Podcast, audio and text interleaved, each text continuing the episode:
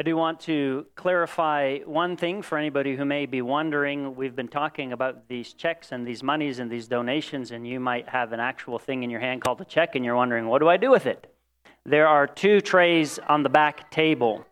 Um, one says Orphans Lifeline. If you would like to make a contribution to Orphans Lifeline, that contribution goes in that tray, um, and the other is for our regular giving here at the Billings uh, Church. It was uh, in the early 1920s that a man named Vasil Strunk immigrated to the United States from Czechoslovakia. And there were many things that he enjoyed and appreciated about his new country. You could probably tell his appreciation in the names he gave his three sons Mike, John, and Pete. Very American names. But there was one thing that he wanted to be very sure that he raised his kids differently than some of the individualism that he saw around him in his neighbors. And so he devised what was a very unique form of discipline with his three boys. If any one of the boys did something wrong, and they all knew all three of them would be disciplined the exact same way. So if Mike didn't do his homework and was grounded for the night because of it, then John and Pete were also grounded. And the reason he said he did that was because he wanted to develop in his sons an awareness of the good in their brothers, to help them be a part of their discipline, to realize I don't care just how you do as an individual, but I want us as a family to be responsible and to help one another and to help each other grow. He wanted to develop a shared interest in the good behavior of each other. And I don't know if God would do exactly that sort of thing as a parent. But it seems to me that God, amongst his children, want to make sure that we develop a good awareness of the behavior of each other. That we realize we, we have a sense of responsibility. That, that there's something that we care about in each other that we want to see satisfied and fulfilled. See, a child of God shouldn't look at other people and just say, Not my problem. Why should I care? Because as children of God, we realize that we have an obligation, a responsibility to each other. This morning we've been talking about Orphans Lifeline. We've been talking about the importance of helping. And, and what I want to just make sure that we um, address is Kelvin has helped us to do that in our Bible class, is, is asking the question, not just about this organization, but, but about helping people in general. Why should I? If I'm a Christian, why should I care that there's somebody perhaps on the other side of the world that I likely won't ever meet? Why would it matter to me? Whatever happens to them. And so we're going to explore that question about the importance of caring for others. I think our, cancer, our answer can be found in two words both love and justice. And we're going to start with this first word, love. In Mark chapter 12, verses 26 through 31, Jesus is brought into a pre existing conversation. Everybody agrees that these are two important pieces of the puzzle loving God and loving other people. And the question is what is the relationship between these two things? Wh- which one is first and which one is second? And people will give different answers to that. And so Jesus is brought into the discussion when a scribe asked him which commandment is the first of all. He wants to know what's that one thing that belongs in the beginning that is first. And Jesus answered, The first is this Hear, O Israel, the Lord our God, the Lord is one. You shall love the Lord your God with all of your heart, with all of your soul, with all of your mind, and with all of your strength. And Jesus has given now the answer to the question, it seems. He said, Here's the first single commandment that is given. And you would imagine that at just this point, Jesus would say, Any other questions? And yet he's not done, is he? He continues by saying, The second is this you shall love your neighbor as yourself. There is no other commandment that is greater than these. And it's really important that we look at, at the, the singular and the plural in that statement of Jesus. There is no other commandment, singular, that is greater than these, plural. In other words, they are looking for the one commandment that is the single commandment, and Jesus says the one commandment is actually two commandments. That you cannot answer the question by simply giving one that this love of God and love of others, those two things combine to make one commandment that is the first and the most important. Jesus does not believe that we should ever have to make a choice between loving God and loving others. Those two things belong together. In fact, the relationship between loving God and loving others is like the relationship between algae and fungi in lichen fungi. Now, I'm going to let you know, I helped my son with his biology homework this week. And one of the things that we learn is that with this lichen fungi, that the algae need the fungi to survive, and guess what? The fungi need the algae to survive. You take one out, and the other is affected. So they do something. I didn't do a lot of study with him, but they do something that helps each other. They form a symbiotic relationship. Loving God and loving others is the exact same way. They belong in relationship to each other. One who loves God will love others, and those who love others will find their love of God increasing. When it comes to relationship between loving God and loving others, I think we should be able to say, what God has joined together, let no man separate. These things belong together. And we don't separate them because a part of our heritage in our Judeo Christian faith is that God has called us to treat others with justice.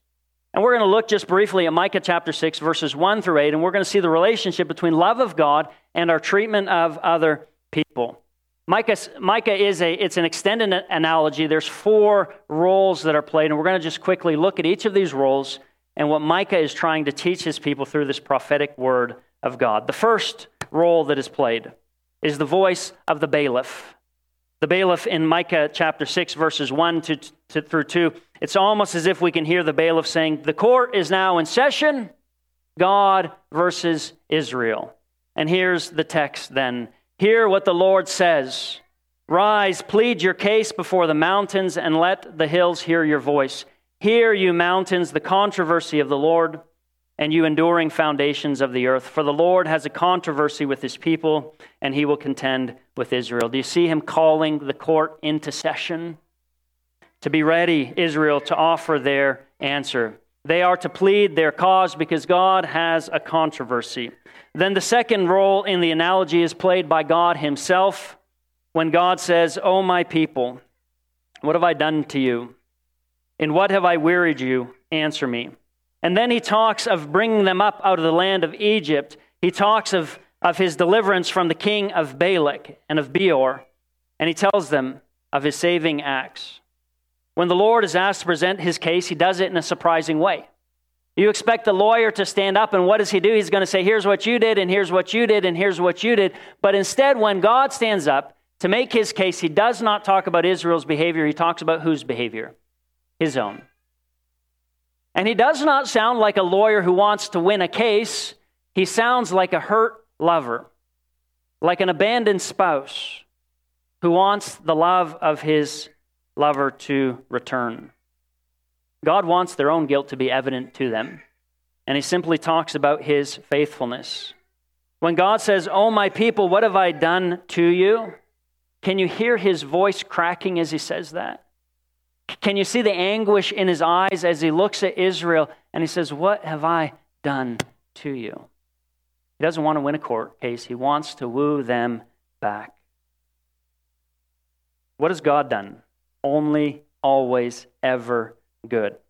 So we're prepared now for the third role in the analogy. This role is played by Israel, and they want to make things right.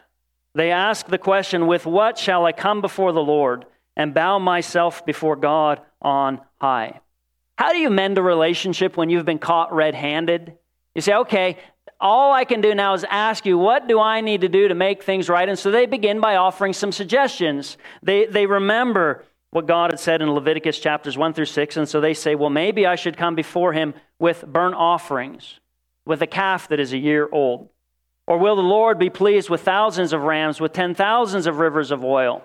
Shall I give my firstborn for my transgressions, the fruit of my body for the sins of my people? Israel is thinking, let's find something that's valuable, offer it to God, and then everything will be healed.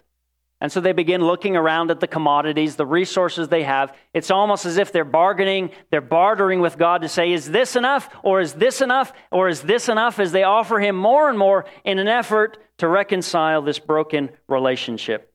How much will it cost? How much will it cost to renew this broken love? I remember the last time I was at Albertsons buying flowers. As I checked out, the female cashier looked at me and said, Oh no, what did you do? That's how we restore relationships. Well, if flowers don't work, then maybe jewelry will work. And if jewelry doesn't work, maybe a vacation will work. With what shall I come before you? Israel wants to make things right. We come now to the fourth role in the analogy. This is the voice of the judge, and the judge is going to offer his concluding verdict. How is this broken relationship to be healed? Remember, Israel asks, With what shall I come before the Lord and bow myself before him on high? And Micah 6 8 should sound awfully familiar to you by now. And this final aspect, he has told you, O mortal, what is good. And what does the Lord require of you? But to do justice, to love kindness, and to walk humbly with your God. The judge reminds them, You already know what must be done. To which Israel might say, Well, when did we know? When did anyone ever tell us? And it was at the very formation of the covenant relationship in Exodus 19 and 20 when God forms a covenant and then he says, Here's the terms of the covenant. And he gives what we know as the Ten Commandments. The first of those four commandments are about what? Loving God. The next six commandments are about what? Loving others. The God is saying for us to be in a covenant relationship, you will love me and you will love other people. And that's what Micah is touching on in these aspects. When he says to do justice, we'll find shortly, he is talking here about loving others. When he's talking about loving kindness, this is a word that is used in the context of the covenant. He is reminding them we are in a covenant relationship with God. When he speaks of walking humbly with your God, he's talking about the role of loving God. They already know this. And they want to come to God with these sacrifices, and yet what God says, what I want right now from you. The very first thing he asks of them is justice. I want you to be a people who practice justice. But today, when we hear the word justice, we think of it probably a little bit differently than Israel would have.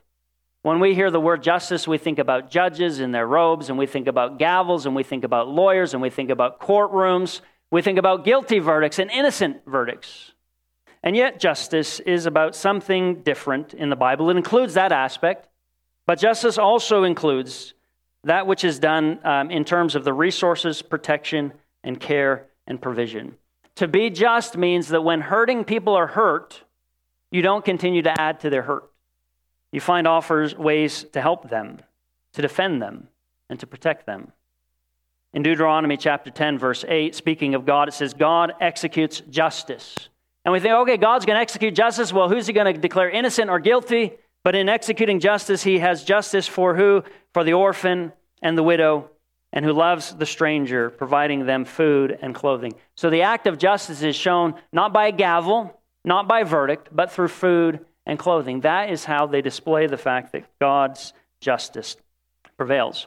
And if you want to be a person following a just God, guess what? You need to be just towards others just in the presence of your neighbors. So, Job, when he is defending himself in Job 31 13, he says, If I have rejected the cause of my male and female slaves, and I highlighted that word because the word cause there is justice. Job is saying, If I have somehow denied justice to my slaves, then he's saying, I've got nothing that I can defend myself with God. But so he is making the case, I have been just in my treatment. And again, it's not about guilt, it's not about innocence, it's about treating people in a way that is fair and right and equitable.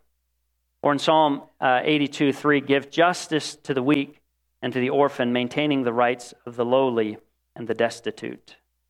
Justice is about caring for people. And because God is just, we too should be just with one another. Um, we can uh, go through these next three uh, scripture verses in Micah. Um, I'll give you the homework of read Micah, and you will find very clearly the fe- sense of what is wrong in Micah, that what people are being called to is to, to the kind of justice that treats people kindly. Now, justice is a very broad category that most often applies to the poor. And within the poor, there are three categories. Kelvin highlighted two of those for us this morning. The three categories are orphans and widows, and then there's the alien or the stranger. The, those who are people who lack the social care, the family structure. I mean, if something happens to you and you don't have children, who are adults, then when you can't earn money, then you've got no way to feed yourself. Or if you're a kid, you can't get a job, so you've got no way to provide yourself. Or, I don't know if you know this, but if you're a foreigner in a different land, you are not allowed to work until what? Until the government gives you papers and permission to work. So these are all people who find themselves away from their normal ability to take care of themselves. So Zechariah 7, 10, 8 through 10 says, The word of the Lord came to Zechariah, saying, Thus says the Lord of hosts, render true judgments. That word judgments is justice. It's the word we've been looking at. Show kindness and mercy to one another. Do not oppress the widow, the orphan, the alien, or the poor, and do not devise evil in your heart against each other. These are the most vulnerable people. And to be a people who live like God means we have an awareness of, a sensitivity, a justice towards those other people. Now, in case you think this is just something you would find in the Old Testament, James 1:27 that we've looked at, remembers what is, what is a pure and faultless religion?